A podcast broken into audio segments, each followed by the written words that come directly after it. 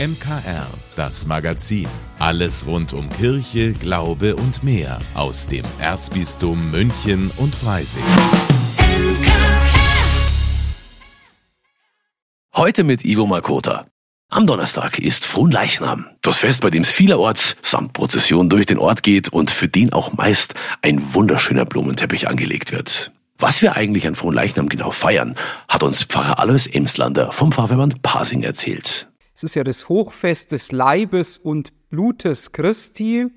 Also wir feiern, dass Jesus ganz da ist für uns in der Eucharistie. Das ist der Kern des Festes. Also die Eucharistie steht im Mittelpunkt. Es wird also die Gegenwärtigkeit Gottes gefeiert. Ja, und auch wenn der Name Fronleichnam eher an eine ja, Leiche erinnert, bedeutet der Begriff genau das Gegenteil. Es kommt also her von dem lebendigen Leib. Das ist eigentlich ein, ein altdeutsches ähm, Wort, Leichnam, lebendiger Leib. Das ist also der Unterschied zu dem Leichnam, wie wir ihn in unserem Sprachgebrauch gerne verwenden für einen Toten.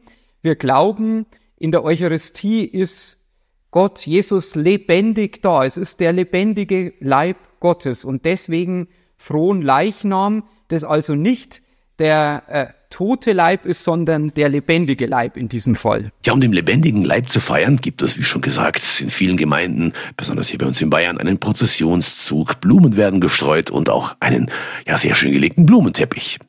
Pfarrer Emslander kennt da aber noch einen anderen Brauch an diesem Tag. Da, wo ich herkomme, habe ich das so als Jugendlicher, als Kind noch erlebt, dass Leute sich auch am Straßenrand hingekniet haben, weil wir eben glauben, dass in diesem Stück Brot, das da getragen wird in der Monstranz, Jesus Gott ganz da ist, dass er real da ist. Und Blumen streuen oder auch das Auslegen, das ja sehr aufwendig ist, eines Blumenteppichs, ist also ein besonderes Ehrerbietungszeichen für Gott, dass er mitten unter uns ist. Tja, und das feiern wir immer am zweiten Donnerstag nach Pfingsten oder eben sechzig Tage nach Ostern. Auch am Donnerstag geht's hier bei uns in München, sofern das Wetter hält, mit der Stadtfronleichnamsprozession wieder vom Marienplatz durch die Innenstadt und anschließend gibt es dann einen festlichen Ausgang mit Musik und jeder Menge Darbietungen der muttersprachlichen katholischen Gemeinden.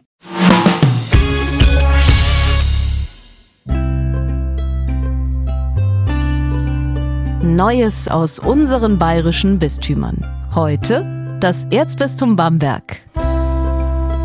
Ja, am morgigen Donnerstag ist nicht nur hier bei uns in München so einiges geboten, nein, auch vielerorts in Bayern gibt es Prozessionen, Blumenteppiche und jede Menge Programm. Ganz klar, Fronleichnam steht vor der Tür. Auch im Erzbistum Bamberg sieht das nicht anders aus. Auch hier ist es ein wichtiger Tag, der unter anderem für knapp zwanzig Männer eine, ich sag mal, ziemlich schweißtreibende Angelegenheit wird. Denn während der Prozession tragen die Männer ein sechshundertfünfzig Kilo schweres Domkreuz auf ihren Schultern. Reine Ehrensache, versteht sich. Es ist eine schöne Tradition, alle Jahre wieder. Man, man sieht alte Bekannte. Und mittlerweile trage ich jetzt seit einigen Jahren in der ersten Reihe. Ich kam hier über die Familie dazu. Mein Onkel hat über dreißig Jahre mitgetragen. Und irgendwann hieß es dann, wir brauchen noch Träger. Hast du Lust? Hast du Zeit? Und seitdem, das ist jetzt auch schon wieder, ich denke, um die dreizehn, vierzehn Jahre her, bin ich jetzt jedes Jahr dabei. Und es ist einfach die Tradition, die da ein bisschen fortgeführt wird. Der Ehre wegen. Und weil man sich hier einmal im Jahr zu einem festen Termin trifft und einfach gewisse Geselligkeit auch dabei ist und es einfach Spaß macht, damit zu wirken. Die Fronleichnamsprozession in Bamberg, bei der knapp zwanzig Männer das große sechshundertfünfzig Kilo schwere Domkreuz auf ihren Schultern während der Prozession tragen. Los geht das Ganze am morgigen Donnerstag mit einem Gottesdienst um acht Uhr mit Weihbischof Herwig Gössel auf dem Domplatz. Anschließend zieht dann die farbenprächtige Prozession durch die Altstadt. Sollten Sie also morgen Lust auf einen frühen Ausflug haben, dann ab nach Franken ins schöne Bamberg. Ja, auch in dieser Woche gibt's natürlich wieder eine druckfrische Ausgabe der Münchner Kirchenzeitung. Dieses Mal auch wieder mit jeder Menge interessanter Beiträgen und einem ganz besonderen Thema. Welches das diese Woche ist und warum, das verrät uns an dieser Stelle mein Kollege Joachim Burkhardt von der Münchner Kirchenzeitung, der jetzt hier bei mir im Studio ist. Servus Joachim. Servus Ivo. Joachim, auf der Titelseite der neuen M K sehe ich einen Ausschnitt des Deckenfreskos Die Erschaffung Adams von Michelangelo, bei dem sich ja die Hände von Gott und Adam fast berühren. Also was heißt Hände? Ich würde sagen, zwei Finger, die aufeinander zugehen. Das kennt, glaube ich, jeder. Dieses berühmte Bild, das in der Sixtinischen Kapelle oben ist. Was hat es denn damit auf sich? Geht's diesmal wieder nach Rom oder was gibt's dieses Mal zu lesen? Nein, wir haben uns dieses Mal vertieft mit dem einen dieser beiden Finger Aha. befasst. Wir denken ja in der Kirche immer viel über Gott nach und diesmal wollten wir einfach mal den Menschen in den Mittelpunkt stellen. Mhm. Und wir fragen uns ganz äh, gerade raus, was ist der Mensch? Ja, was, was sind wir eigentlich? Woher kommen wir? Was, was sind wir für Wesen? Sind wir engelsgleich? Sind wir Tiere? Ja, okay. Und was ist das Fazit draus? Was sind wir jetzt? Ja, je nachdem, wen du fragst, bekommst du unterschiedliche Antworten. Ja, der das denke ich der mir. Theologe sagt das eine, der Naturwissenschaftler vielleicht etwas anderes. Und naja, wir haben verschiedene Stimmen zu Wort kommen lassen. Wir haben mal geschaut, ja, wie ist das eigentlich in der Bibel, in den Psalmen? Welches Bild vom Menschen wird denn da eigentlich gezeichnet? Und dann haben wir aber natürlich auch in die ganz aktuelle wissenschaftliche Literatur geschaut und sehr, sehr spannende Erkenntnisse über unsere Vorfahren und letztlich auch über uns selbst gewonnen. Mhm. Die sehen wie aus? Naja, wenn du magst, kann ich dir ein, zwei verraten. Beispielsweise gibt es die These, dass die Menschheit vor vierundsiebzigtausend Jahren fast ausgestorben wäre. Aber nur fast. Ein paar hundert oder ein paar tausend haben überlebt und von denen stammt die gesamte heutige Menschheit ab.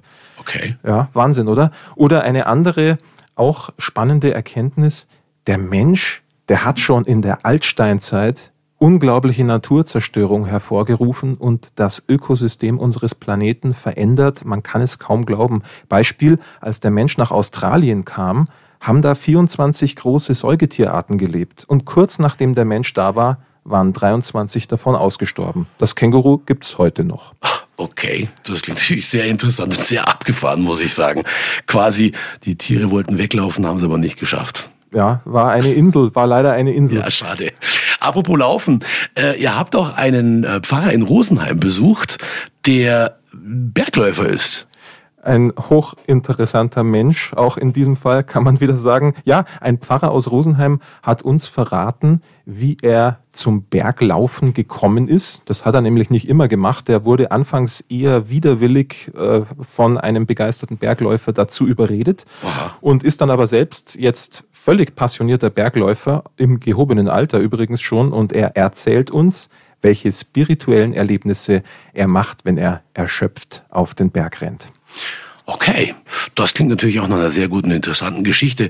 Kurz vielleicht zur Erörterung, was verstehe ich unter Berglaufen? Laufe ich auf dem Berg oder betrifft es nur wirklich über die Berge gehen oder wandern oder was muss ich mir darunter vorstellen? Nee, du darfst das ruhig wörtlich nehmen. Also Berglaufen heißt tatsächlich auf den Berg laufen und hm. unser Pfarrer erklärt uns auch, welche Voraussetzungen es dafür braucht. Ich glaube, es ist offensichtlich, man sollte nicht zu viel Hüftspeck am Start haben. Ja, vielen Dank.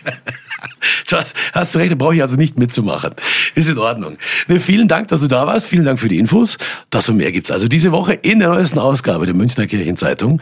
Bekommen Sie in und an vielen Kirchen hier bei uns im Erzbistum bequem nach Hause geliefert oder auch digital mit der Michaelsbund-App oder als E-Paper, auf welchem Weg auch immer. Wir wünschen viel Spaß beim Lesen und dir, Lieben, Dank, dass du da warst, Joachim. Ach, sehr gerne. Servus. Im Kino erwartet die Zuschauer diese Woche ein Mann, der nach Neapel zurückkehrt und mit einem Priester gegen die Mafia kämpft und ein ukrainisches Filmwunder mitten im russischen Angriffskrieg. Mehr dazu gibt's jetzt von meinem Kollegen und Filmexperten Klaus Schlaug. In dem italienischen Drama Nostalgia kehrt ein Mann mittleren Alters nach vierzig Jahren in seine Heimatstadt Neapel zurück. Dort kümmert er sich zuerst um seine kranke Mutter und taucht in die Straßen seines alten Viertels ein. Dort erwartet ihn allerdings auch ein Boss der Camorra und früherer Freund, dem die Rückkehr keineswegs recht ist. In einem Priester, der gegen die Machenschaften der Mafia kämpft, findet der Heimgekehrte aber auch einen neuen Vertrauten. Du bist fortgegangen, hast andere Welten erforscht. Dasselbe predige ich meinen Schützlingen. Sag schon. Ich werde ihn finden. Orestes, so wie ich. Stellen Sie sich vor, ich wäre einer Ihrer Schützlinge. Auch wenn Sie eine falsche Entscheidung treffen, würden Sie sich niemals gegenseitig verraten. Du machst dir etwas vor. Herzen verschließen sich im Laufe der Zeit. Nein, nicht unsere, nein. Nostalgia liefert einen authentischen Einblick in die neapolitanische Lebenswelt und bewegt durch Szenen tiefer Mitmenschlichkeit. Den Einsatz gegen das organisierte Verbrechen zeigt der Film verhalten optimistisch als mühsamen, aber alternativlosen Kampf der kleinen Schritte. Mitten im russischen Angriffskrieg hat sich ein ukrainischer Animationsfilm zum erfolgreichsten Streifen in der Geschichte des Landes entwickelt. Mafka, die Hüterin des Waldes, erzählt von einer Waldfee, die eigentlich eine Zauberquelle beschützen soll, aber auf Abwege gerät, als sie sich in einen Dorfjungen verliebt. Das nutzt eine skrupellose Geschäftsfrau aus und zettelt einen Krieg der Menschen gegen die Waldbewohner an, damit sie deren Gebiete ausbeuten kann. Die Fee muss sich zwischen der Liebe und dem Schutz des ihr anvertrauten Waldes entscheiden. Komm, fliege mit mir! Dieser Mensch ist nicht anders als alle anderen. Er wird dich verraten. Das ist unglaublich. Lukas war an der Quelle des Lebens. Es gibt nur einen Weg, um das Böse aufzuhalten.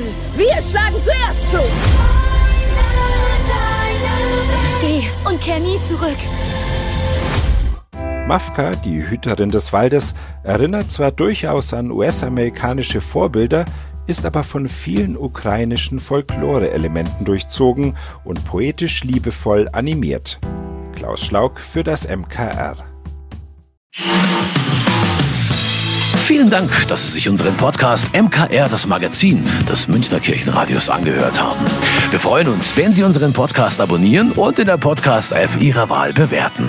Am liebsten natürlich mit fünf Sternen. Wir haben auch noch viele andere schöne Podcasts. Diese finden Sie unter münchner kirchenradio punkt de und überall, wo es Podcasts gibt. M K R. Wir machen Ihren Podcast. M K R. Mehr Tiefgang für den Süden.